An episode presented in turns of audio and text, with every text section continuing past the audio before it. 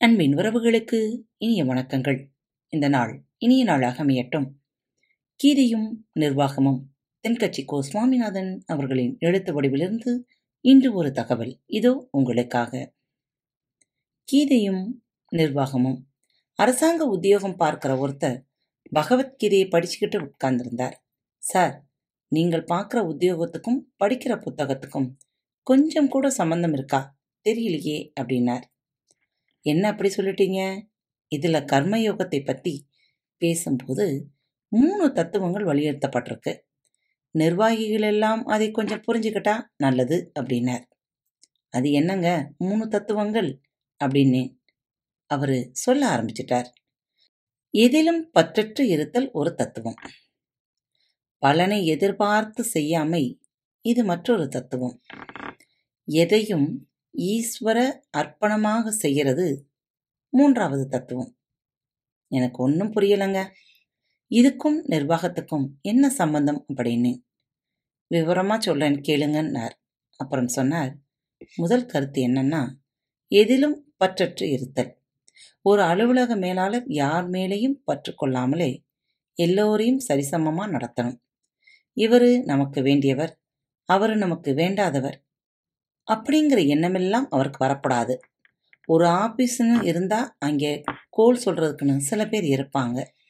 திறமையாக வேலை செய்கிறவங்களை பற்றி கூட இவங்க மோசமாக அதிகாரிகள்கிட்ட சொல்லி வச்சிடுவாங்க மேலே இருக்கிறவர் இதை கேட்டு நடக்க ஆரம்பிச்சா வேலை தான் வீணாக போகும்.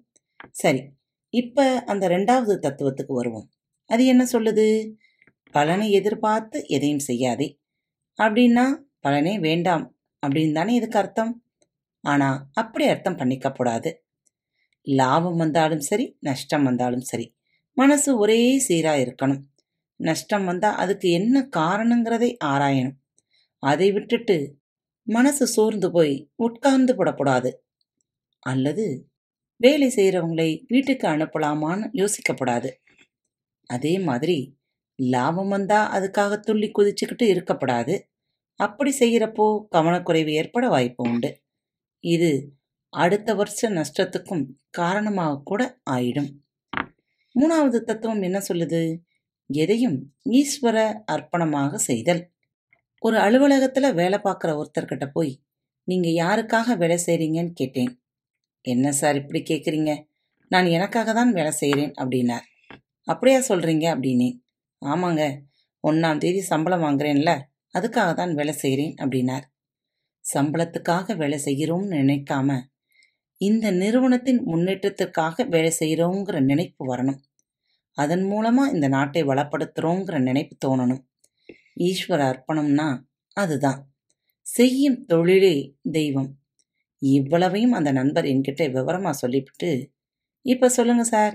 கீதையின் கர்ம யோகத்திற்கும் காரியாலய நிர்வாகத்திற்கும் சம்பந்தம் உண்டா இல்லையா? அப்படின்னார். நீங்க சொல்றது சரிதான்னு சொல்லிட்டு எழுந்திருச்சேன். வெளியிலே வந்தேன். நினைச்சு பார்த்தேன். இன்னைக்கு ஆஃபீஸ் இப்படியா இருக்கு? ஒருத்தர் கேட்டார். என்னங்க இது? உங்க ஆஃபீஸ் அட்டண்டன்ஸ்ல ரிஜிஸ்டர்ல பென்சிலை கட்டி போட்டிருக்கீங்க. இதையெல்லாம் கூடவா திருடிட்டு போயிடுவாங்க அப்படின்னார்.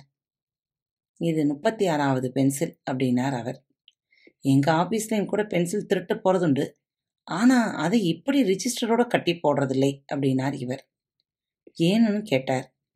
அப்படி செஞ்சா ரிஜிஸ்டரையும் சேர்த்து தூக்கிட்டு போயிடறாங்க சார் அப்படின்னார் இவர். கத்துக்கொண்டே இருங்கள். மற்றும் ஒரு தலைப்பில் மீண்டும் சந்திக்கும் வரை நன்றி வணக்கம். வணக்கம் நேயர்களே. திருக்குறள் வழிகளி பக்கத்தை சப்ஸ்கிரைப் செய்யாதவர்கள் சப்ஸ்கிரைப் செய்து கொள்ளுங்கள். ஃபேவரட் பட்டனை அழுத்த மறக்காதீர்கள். உங்களது கருத்துக்களை மெசேஜ் பாக்ஸில் ரெக்கார்ட் செய்தோ அல்லது இமெயில் முகவரியிலோ தெரிவியுங்கள். மீண்டும் சந்திப்போம். நன்றி வணக்கம்.